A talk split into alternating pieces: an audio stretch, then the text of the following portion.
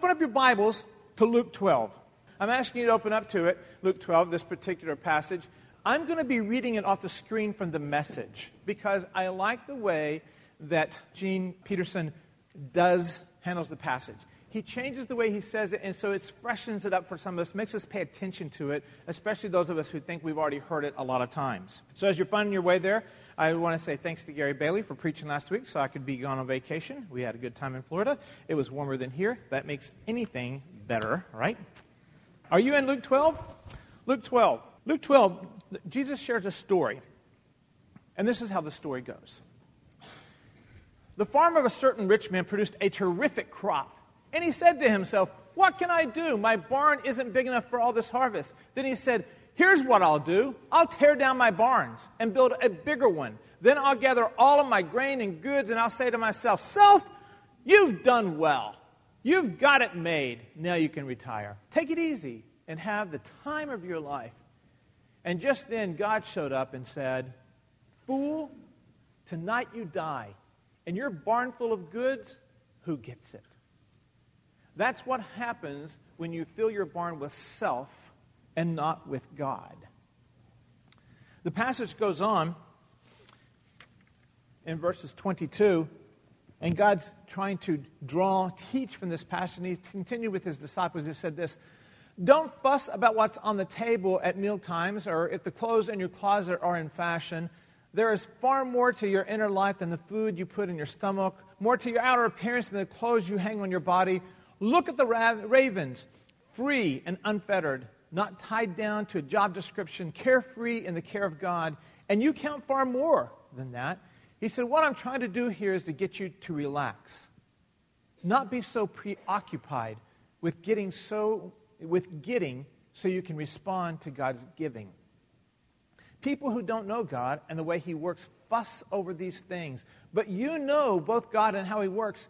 Steep yourself in God reality, God initiative, God provisions you'll find all your everyday human concerns will be met. Don't be afraid of missing out. You're my dearest friends. The Father wants to give you the very kingdom itself. Yesterday, a friend of mine posted a photograph of his child at the zoo. I guess had gone to the zoo. And he, and he captioned it, he said, Bottles are more important than tigers. That's his little girl right there. That's the tiger. I got to tell you, I have never been to a zoo when those animals have ever been up doing anything. When I go to the zoo, it's more like not at the museum. You know what I mean? They're just sitting there. I'm like going, ah, that's no fun. This little, this little girl has the tiger right up in her face, and all she's concerned about is her bottle. And I thought his caption fit perfectly with what we're talking about today. Sometimes we have the tiger, glorious, amazing creature in front of us. And all we want is our bottle. Sometimes we have the God of creation, we have the God of the universe, all powerful, all knowing, all majestic, all sovereign, who understands everything, who wants to care for us and take care of us who wants to provide for us, who wants to work through us, who wants to change us, who wants to make us different than we ever thought we could be, who wants to give us peace in our, in our tragedy, who wants to give purpose to our pain, who wants to take our, our sorrow and let it bloom into something good. That God. And we want our bottle. We want our things. We're distracted by the moment of life that we're in right now. Getting 10% off of our lipstick at Ulta. Getting the next big episode of Big Bang or The Voice. Can't miss that. Can't miss that. Preaching to myself now. Football games, all right? Keep moving. Um, children. Getting our kid from the play practice to the ball practice to the SAT tutor classes. Some things are important in the moment. But I think these moments, these things like that, are the ones that he talks about here when he says, Don't be afraid of missing out. Don't be preoccupied with all of that other stuff. Don't be afraid of missing out. That if you're not in play practice, if you're not involved in this, if you're not involved in that, if you miss this cell, you know, don't be involved in all that stuff that you find that you've missed the most important thing. It's like the graven image, the, the images that Bud talked about, the things that distract us, the things that are small, the things that, that pull our attention away from the thing, the most important thing. And it's in those moments that we lose sight of what God is taking care of, and we only focus on what I'm striving for. Do you get that? It's in those moments of like, of like being distracted by, I've got to do this, and I've got to do that, and I've got to do this. And when you look at all that you've got to do, it's like petty. It's like trivial. And in doing that, and in focusing on all that, and working so hard for all that, and trying to make sure you get all that, we miss out on what we've been given. We miss out on what God is doing because we are doing so much ourselves. I wish that we had a diagnostic tool that would give us the ability to go back to 2014 and start saying, This is what my life was like in 2014. Saying, This is what I was distracted by in 2014. This is how much time I went chasing down 10% off on all kinds of stuff that are in my closet, still in the boxes, but I have them. They're mine. I got them cheap. This is all the, the, the, the TV shows that I didn't miss. I sat through, and this is going to step on some of our toes. I sat through and watched every episode of season one, two, and three of Blank Show.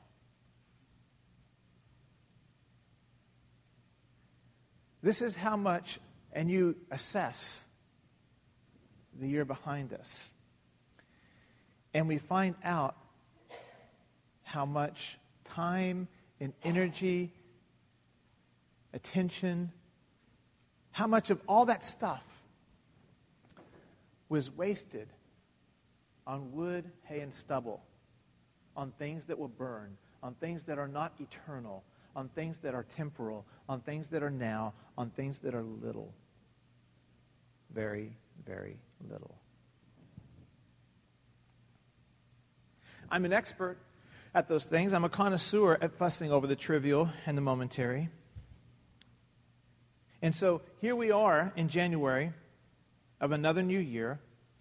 What can we do in January of 2015 to think about the next 11 months, really the next rest of our life, and think about it differently in such a way that we could look back on these, that we could be a year from now. We could look back on 2015 and say, in 2015, I can say that I was more eternal in my way of life than I was momentary and fleeting, and that I was not missing, I wasn't afraid of missing out because the Father, I caught, I missed, I didn't miss out on what He gave me as I was trying to miss out on all the stuff that I could get.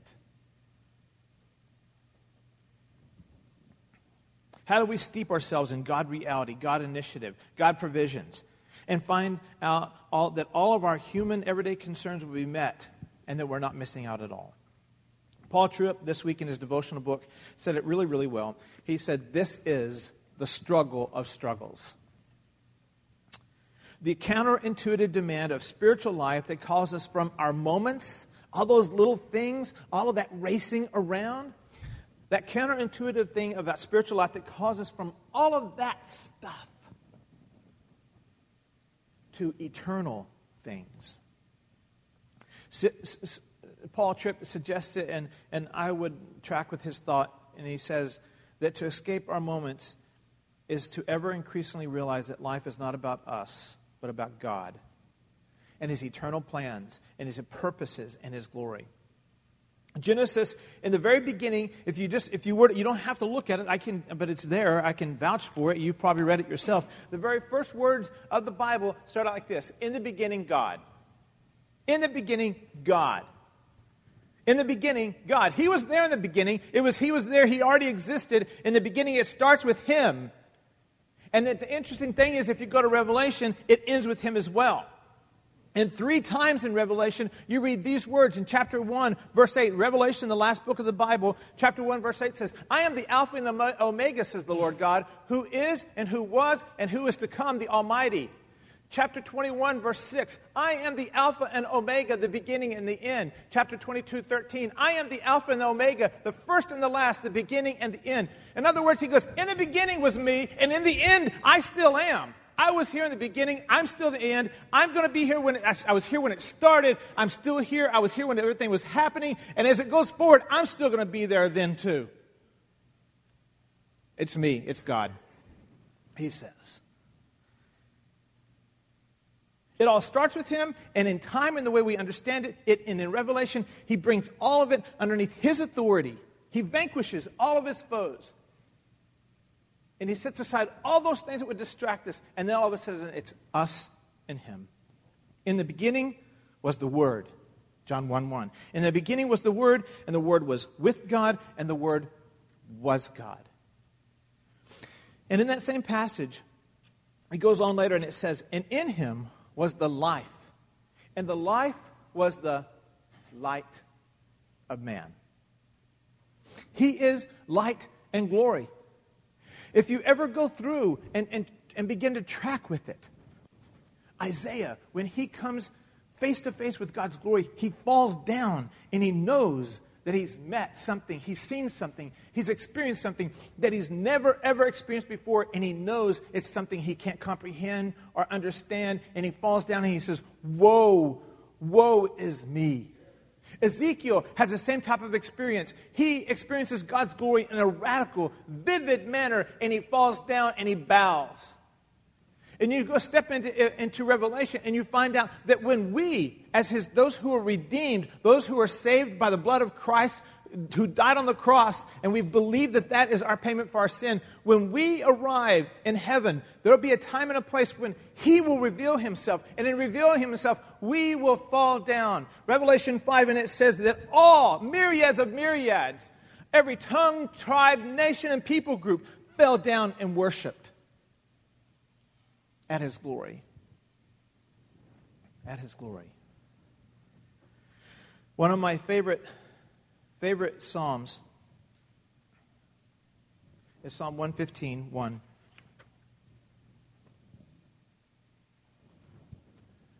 You've heard me maybe pray it. You've heard me maybe even just speak about it because I just like it. It's, it's, it's grabbed my attention. It, it keeps it. It, it.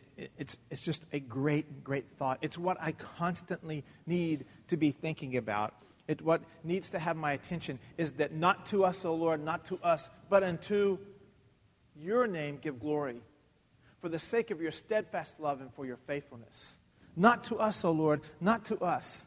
It's not about us. We don't need glory. We don't want glory, but we want you to have it. We want you to have it. As much as God loves us and has blessed us, it's not about us. Our plans are our pleasure. It, it is about His glory and His fame in all of creation. And as we move toward that realization, we find that Luke 12 becomes more and more and more real in our lives daily. When we find that He is able and actually willing to supply our every need, and that our wants and our desires will increasingly grow to look like His, glory, this thing He's talking about here, this thing that you find throughout Scripture, Moses said, Show me your glory. Isaiah saw it. Ezekiel saw it. Someday we'll see it. This glory thing has this sense of weight to it. Something that is important, something that is significant. It has this sense of honor and prestige. It has the sense of esteem and that which matters most. When our moments begin to be consumed with things that matter most, when we, those times when we're chasing that percentage off at a sale, that's times when we're chasing all the stuff that we know is light and frivolous. When we're chasing those things and we've elevated them, when we find that He begins to take that place, we find that all of a sudden our perspective our priorities, what is important to us, begins to change as well. And we find that these kind of things that we chase, God kind of talks about. Here's a few passages. James 4:14. In James 4:14, this is what God says about our lives and these kind of things. He says that yet you do not know what your life will be like tomorrow, but because it is just a vapor that appears for a little while and then vanishes. 1 Peter 1, he says that all flesh is like grass, and its glory is like the flower of the grass, and the grass withers and the flower falls off. Job 14 says, How frail is humanity, how short is life, how full of trouble. We blossom like a flower and then wither, like a passing shadow, we disappear. Psalm 39 6 says, We are merely moving shadows, and all of our busy rushing ends in nothing. We heap up wealth, not knowing who will spend it. Things, our moments, our chasing, that consume our life, are like shadows. Gone. Vapors. On a cold morning when you breathe, it sees it for a second and it's gone. Flowers. They sprout, they bloom, they're done.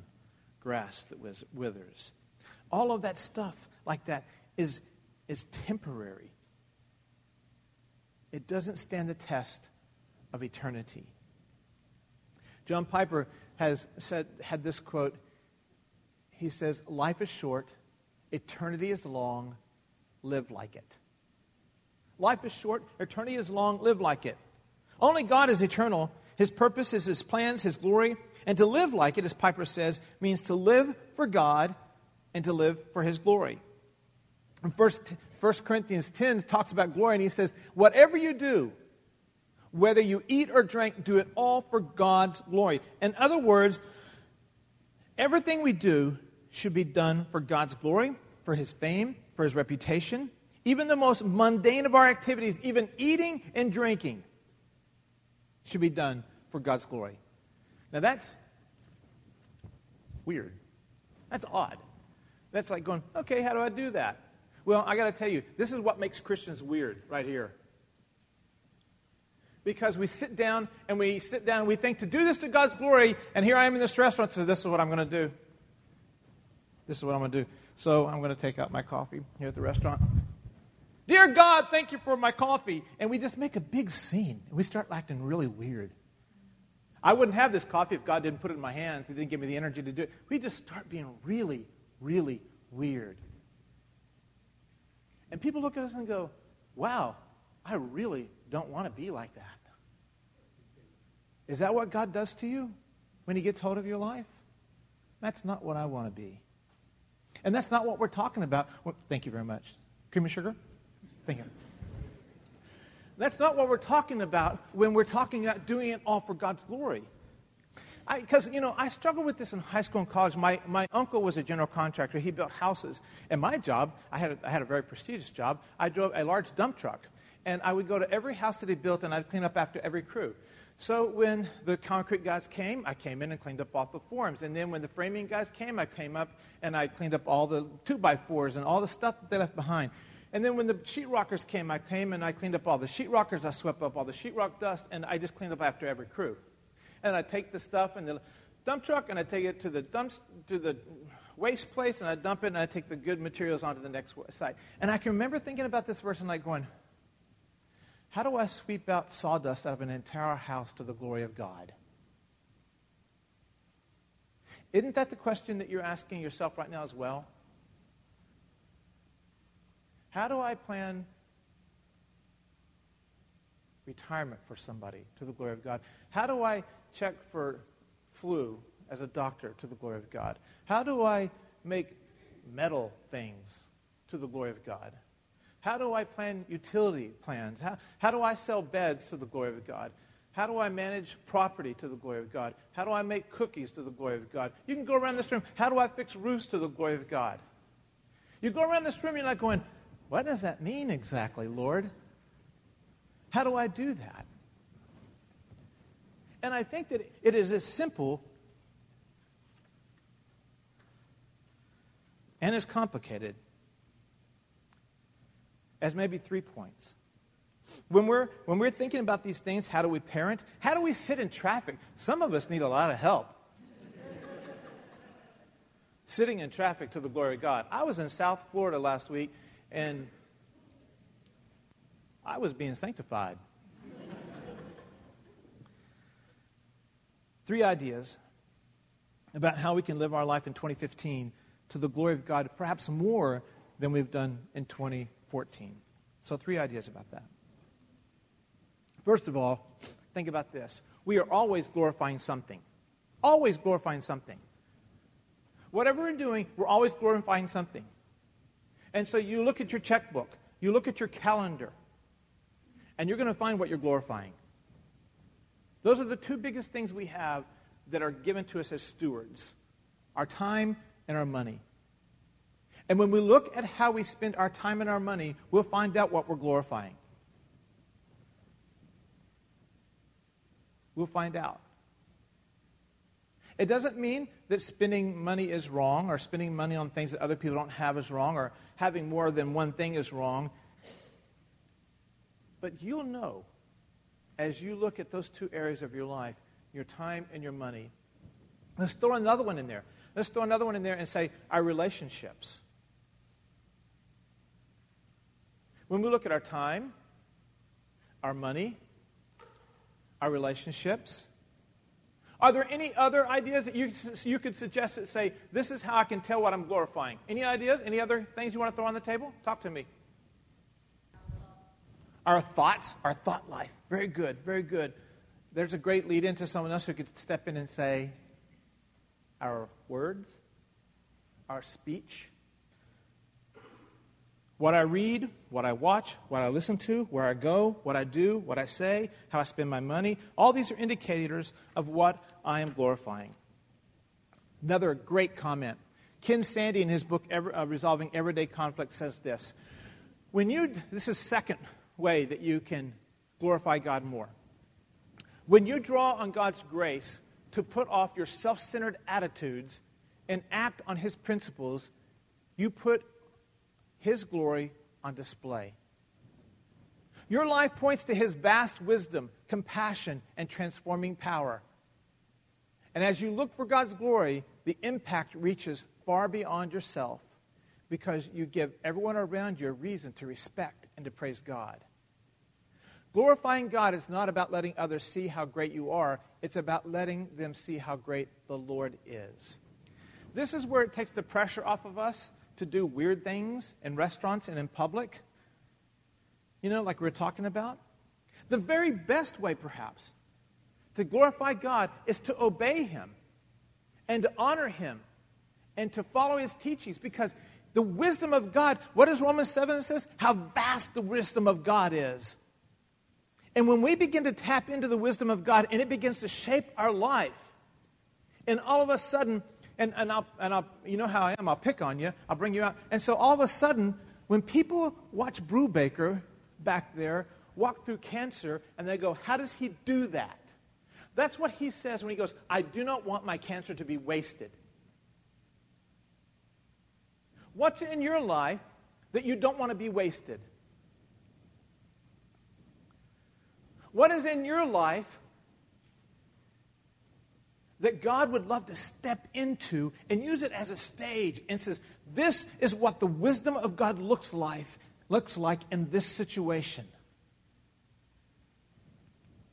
That is the very best way of doing all things to the glory of God. Is to obey Him in every area of our life in such a way that when people look at it, they go, they handled that differently. They responded to that differently. They are different why are they different? And the reason why I think that Ken Sande is addressing this is because conflict is such a huge thing. When we come into conflict with people, it means, oh, well, then we're done.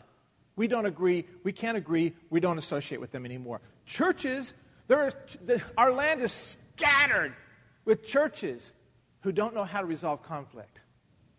Been there, done that myself. I'm a part of it.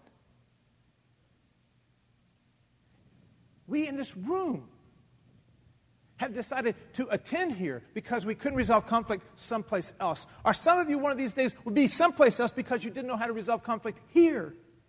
The world, when we resolve conflict in a way that honors God, the world goes, no, that's different. That's different. Because typically what you do is you throw stones and you walk away. When we live our lives in the wisdom and the instruction of God, we draw glory to Him because we all of a sudden do become different. And then finally, the third thing is this is that we just determine in our heart that whatever you do, you do it for the honor and glory of God. In other words, it's like this is the attitude. That when I prepare the taxes, when I, I, I bake the cookies, when I sell the beds, whatever I'm doing, I'm going to do this in such a way that it honors God. That might mean it's going to cost you money. It might cost you sales because you're going to say, you know what? I made a mistake. They're yours. No cost. I don't know what it means. You know what it means, though. You know what it means that sometime or another, honoring God means that you're going to honor people over yourself. And so, whatever you're doing, it's going to cost you something in the way that you honor them over you loving others as yourself, loving others beyond yourself. That you're going to honor and glorify God because you honor others first of all and foremost. In 2015, how will your life count for eternity and eternal things more than it did in 2014? I read a quote this week, a Twitter feed, and it said, If you're teaching on a college campus, put purpose and meaning in your title, and they'll flock to it. People want to matter. People want purpose. Now, there are some college students in here. Others of you can't remember college. But we still want purpose. We still want our lives to matter. In orienting ourselves from the TV guide, from the football game, from the sales, from our children's schedules, from whatever it may be, to eternal things gives purpose and makes our lives matter for eternity. I have a hymn that I really, really, really like. And many of you probably know it. it goes like this Turn your eyes upon Jesus, look full in his wonderful face. And the things of earth will grow strangely dim in the light of his glory and grace. Let's pray.